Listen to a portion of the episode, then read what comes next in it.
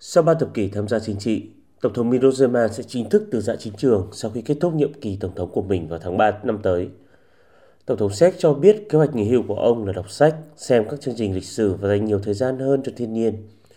Ông khẳng định điều quan trọng nhất của ông vào thời điểm này là vấn đề sức khỏe. Trước đó thì từ tháng 10 năm 2021, ông cũng đã phải nhập viện để chăm sóc đặc biệt, nhưng không được tiết lộ nguyên nhân. Nhiệm kỳ của Tổng thống Zeman sẽ hết hạn vào tháng 3 năm 2023. Trong thời gian nắm quyền, Tổng thống Zeman được biết đến với lập trường thân Nga và Trung Quốc. Trong bài phát biểu đầu năm nay, ông cũng nhấn mạnh trong một số các lĩnh vực, Trung Quốc đã vượt Mỹ và trở thành một siêu cường công nghệ.